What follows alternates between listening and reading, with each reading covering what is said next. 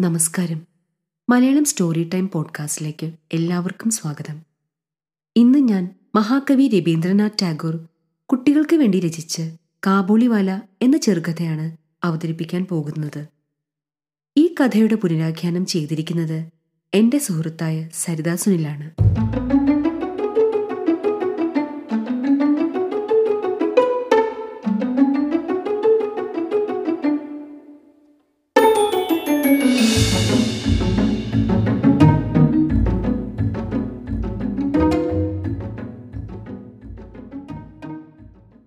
കാബൂളിവാല. എന്റെ മകൾ അഞ്ചു വയസ്സുകാരി മിനി ഒരു കിളിക്കാമ്പെട്ടിയാണ് എപ്പോഴും വർത്തമാനം പറയുന്നതാണ് അവളുടെ പ്രധാന വിനോദം. മിനിക്കുട്ടിയുടെ അമ്മയ്ക്ക് അത്ര പ്രിയങ്കരമല്ലെങ്കിലും അവൾ ഒരു നിമിഷം പോലും നിശബ്ദമായിരിക്കുന്നത് എനിക്ക് സഹിക്കാൻ കഴിയുമായിരുന്നില്ല. ഒരു നാൾ പ്രഭാതത്തിൽ ഞാൻ എന്റെ പുതിയ നോവലിന്റെ ഏഴാം അധ്യായം എഴുതി പകുതിയാക്കിയ സമയത്താണ് കുഞ്ഞു കൊഞ്ചലുകളുമായി മിനിക്കുട്ടി എത്തിയത്.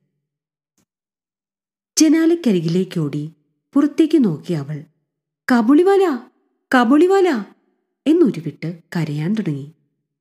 ആ സമയം പുറത്ത് തെരുവിലൂടെ ഒരു കാബുളിവാല പതിയെ കടന്നു പോവുകയായിരുന്നു. നീണ്ട തലപ്പാവും അയഞ്ഞ ചെളിപുരണ്ട വസ്ത്രങ്ങളുമായിരുന്നു വേഷം. അയാളുടെ മുതുകത്തൊരു ഭാണ്ഡക്കെട്ടുമുണ്ടായിരുന്നു. കയ്യിൽ മുന്തിരിപ്പഴങ്ങൾ നിറഞ്ഞ കൂടുകളും. ആ നിമിഷം അയാൾ കയറി വന്നാൽ എന്റെ നോവലിന്റെ ഏഴാം അധ്യായം നിന്നു പോകുമല്ലോ എന്നാണ് ഞാൻ ചിന്തിച്ചത്. മിനിക്കുട്ടിയുടെ വിളി കേട്ട് കാബൂളിവാലയുടെ നോട്ടം അവളിലേക്ക് എത്തിയ സമയം അവൾ ഭയന്ന് അമ്മയുടെ അടുത്തേക്ക് ഓടി. അയാളുടെ മുതുകിലെ ഭാണ്ഡത്തിൽ അവളെപ്പോലെ രണ്ടോ മൂന്നോ കുട്ടികളായിരിക്കുമെന്ന് അവളുടെ കുഞ്ഞു മനസ്സ് ചിന്തിച്ചു. അത്രയും ആയപ്പോഴേക്കും കാബൂളിവാല ചിരിച്ച മുഖത്തോടെ ഞങ്ങളുടെ ഗേറ്റ് കടന്ന് അകത്തേക്ക് വന്നു. അയാളിൽ നിന്നും കുറച്ച് പഴങ്ങൾ വാങ്ങിയ ശേഷം തിരികെ പോകാൻ തുടങ്ങിയപ്പോൾ മകൾ എവിടെയെന്ന് അയാൾ അന്വേഷിച്ചു. അയാളോടുള്ള അവളുടെ ഭയം മാറ്റാൻ ഞാൻ മിനിക്കുട്ടിയെ പുറത്തേക്ക് വിളിച്ചു. എന്റെ കസേരയ്ക്കരികിലേക്ക് ചേർന്ന് നിന്ന് കാബൂളിവാലയെയും അയാളുടെ ഭാണ്ഡത്തെയും അവൾ വീക്ഷിച്ചു. അയാൾ അവൾക്ക് ഉണക്കം മുന്തിരിയും പഴങ്ങളുമൊക്കെ നൽകിയെങ്കിലും അവൾ ഇതൊന്നും വാങ്ങാൻ കൂട്ടാക്കാതെ എന്റെ ഒപ്പം ചേർന്ന് നിന്നു. അതായിരുന്നു അവരുടെ ആദ്യത്തെ കൂടിക്കാഴ്ച. അതിനടുത്ത ദിവസങ്ങളിൽ തന്നെ ഒരു ദിവസം രാവിലെ അത്ഭുതപ്പെടുത്തുന്നൊരു കാഴ്ച ഞാൻ കണ്ടു. ഭയപ്പെട്ടു മാറി നിന്ന മിനിക്കുട്ടിയും അബ്ദുൾ റഹ്മാൻ എന്ന കാബൂളിവാലയും പരസ്പരം കൂട്ടുകൂടിയിരിക്കുന്നു. കാബൂളിവാലയുടെ വർത്തമാനം സശ്രദ്ധം കേട്ടിരിക്കുന്ന നല്ലൊരു കേൾവിക്കാരിയായി മിനിക്കുട്ടി മാറി. തിരിച്ച് മിനിക്കുട്ടിയുടെ ചോദ്യങ്ങൾക്ക് തമാശപൂർവം ഉത്തരം കൊടുത്ത് കാബൂളിവാലയും അവർ തമ്മിലുള്ള സൗഹൃദം അനുദിനം വളർന്നുകൊണ്ടിരുന്നു. മിനിക്കുട്ടിക്ക് സമ്മാനമായി ബദാമും ഉണക്കമുന്തിരിയും നൽകുമായിരുന്നു കാബൂളിവാല ആ ഭാണ്ഡത്തിനകത്ത് എന്താണെന്നുള്ള ചോദ്യത്തിന് ഒരാന എന്ന കാബൂളിവാലയുടെ മറുപടി മിനിക്കുട്ടിയെ ചിരിയുണർത്തി. നീ എന്നാ കുഞ്ഞെ നിന്റെ അമ്മായിയച്ഛന്റെ വീട്ടിലേക്ക് പോകുന്നത്? എന്ന് കാപ്പുളിവാല തിരികെ ചോദിക്കുമായിരുന്നു. അവരുടെ ഈ സൗഹൃദം സ്വതവേ പേടിക്കാരിയായ മിനിക്കുട്ടിയുടെ അമ്മയിൽ ഭയം കൂട്ടുകയാണുണ്ടായത് കാബുളിവാല കുഞ്ഞിനെ തട്ടിക്കൊണ്ടു പോകുമോ എന്നായിരുന്നു അവരുടെ ഭയം. പക്ഷേ ഭയക്കേണ്ട യാതൊന്നും അയാളിലുണ്ടെന്ന് എനിക്ക് തോന്നിയിരുന്നില്ല. അതുകൊണ്ട് തന്നെ അവരുടെ സൗഹൃദത്തെ തടയേണ്ടതില്ലെന്ന് ഞാൻ തീരുമാനിച്ചു. വർഷത്തിലൊരിക്കൽ ജനുവരി പകുതിക്ക് വെച്ച് റഹ്മാൻ തന്റെ നാട്ടിലേക്ക് പോകും. പോകുന്നതിന് മുൻപുള്ള ദിവസങ്ങളിൽ കിട്ടാനുള്ള പണം തിരികെ വാങ്ങാനുള്ള തിരക്കിലായിരിക്കും അയാൾ. എന്നാലും ഇത്തവണ മിനിയെ കാണാനുള്ള പതിവ് അയാൾ മുടക്കിയില്ല. ഒരു ദിവസം രാവിലെ ഏകദേശം എട്ട് മണിയോടെ പതിവില്ലാത്ത വിധം ശബ്ദം കേട്ട് തെരുവിലേക്ക് നോക്കിയപ്പോൾ ഞെട്ടിക്കുന്നൊരു കാഴ്ചയാണ് ഞാൻ കണ്ടത്. വസ്ത്രങ്ങളിൽ ചോരക്കറ പുരണ്ട് റഹ്മാനെ രണ്ടു പോലീസുകാർ ചേർന്നു കൊണ്ടുപോകുന്നു. ഒരു പോലീസുകാരന്റെ കയ്യിൽ ഒരു കത്തിയുമുണ്ട്. കാബൂളിവാലിൽ നിന്നും ഒരാൾ രാംപൂരി ഷോൾ കടമായി വാങ്ങിയതിന്റെ കാശ് തിരികെ നൽകാത്തതിലുള്ള തർക്കത്തിൽ റഹ്മാൻ അയാളെ കുത്തിയെന്നാണ് പോലീസുകാരിൽ നിന്നും അറിയാൻ കഴിഞ്ഞത്. വീടിന്റെ വരാന്തയിൽ നിന്നും കാബൂളിവാലയെ കണ്ട മിനിക്കുട്ടി കാബൂളിവാലയോട് താങ്കൾ അമ്മയച്ചന്റെ വീട്ടിലേക്കാണോ? എന്നാണ് ചോദിച്ചത്. അതെ ഞാൻ അവിടേക്ക് തന്നെയാണ് എന്നയാൾ പുഞ്ചിരിച്ചുകൊണ്ട് മറുപടി പറഞ്ഞു. പക്ഷേ അത് മിനിക്കുട്ടിയിൽ തൃപ്തിപ്പെടുത്തിയില്ല എന്ന് കണ്ട അമ്മായി അച്ഛനെ ഞാൻ അടിച്ചു നിലംപരിശാക്കിയേനെ. പക്ഷെ ഇവരെന്റെ കൈകൾ കെട്ടിക്കളഞ്ഞു എന്നുകൂടി പറഞ്ഞു. അയാൾ ജയിലിലേക്ക് പോയ ശേഷം പതിയെ എല്ലാവരും അയാളെ മറന്നു. മിനുക്കുട്ടി പോലും അവളുടെ പഴയ സുഹൃത്തിനെ ഓർത്തതേയില്ല. അവളുടെ വളർച്ചയ്ക്കൊപ്പം മറ്റുള്ള പെൺകുട്ടികൾക്കൊപ്പമായി അവൾ അധിക സമയവും വളരെ താമസിക്കാതെ അവളുടെ വിവാഹ സമയവും എത്തി. അവളെ പിരിയുന്നതിൽ ഞാൻ വല്ലാതെ ദുഃഖിതനായിരുന്നു. എന്നിരുന്നാലും അവളെ ഭർത്തൃവീട്ടിലേക്ക് അയച്ചേ പറ്റുമായിരുന്നുള്ളൂ.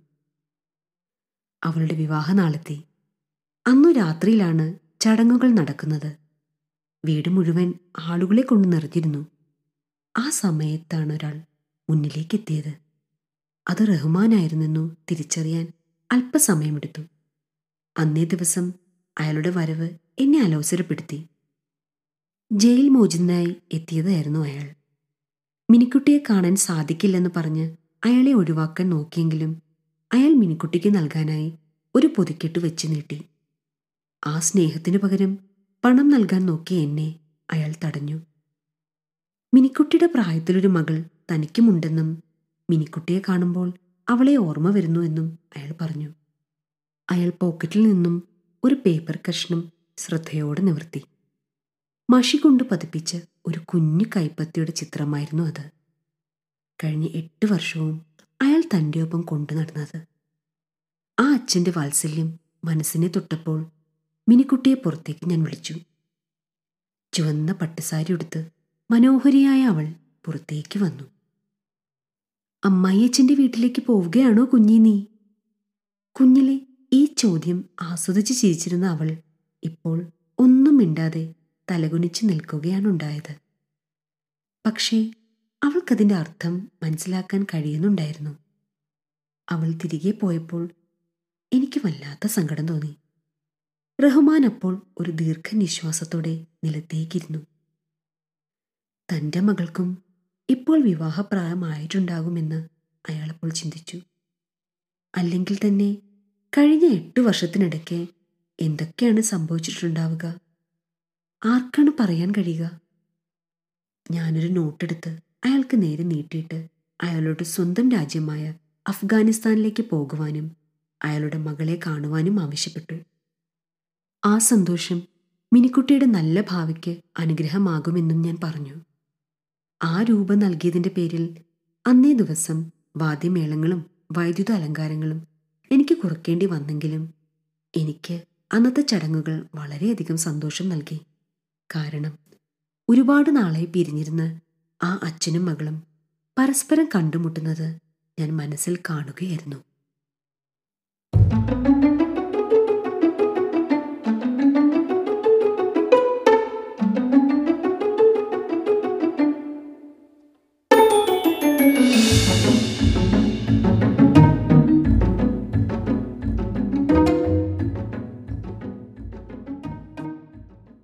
കഥ കേൾക്കാൻ ആർക്കാണ് ഇഷ്ടമല്ലാത്തത് അല്ലേ? പ്രവാസികളായ നമ്മുടെ കുട്ടികൾക്ക് മലയാള ഭാഷ പഠിക്കാനും മനസ്സിലാക്കാനും സഹായിക്കുന്ന രീതിയിൽ ഒരു നല്ല പോഡ്കാസ്റ്റിന്റെ അഭാവം ഉണ്ടെന്ന് തോന്നിയത് കൊണ്ടാണ് ഇങ്ങനൊരു ശ്രമം നമ്മളോട് നടത്തുന്നത്. നിങ്ങളുടെ വിലയേറിയ അഭിപ്രായം ഞങ്ങളെ അറിയിക്കുക. ഞങ്ങളുടെ ഇമെയിൽ ഈ ലിങ്കിന്റെ ഡിസ്ക്രിപ്ഷനിൽ കൊടുത്തിട്ടുണ്ട്. നന്ദി.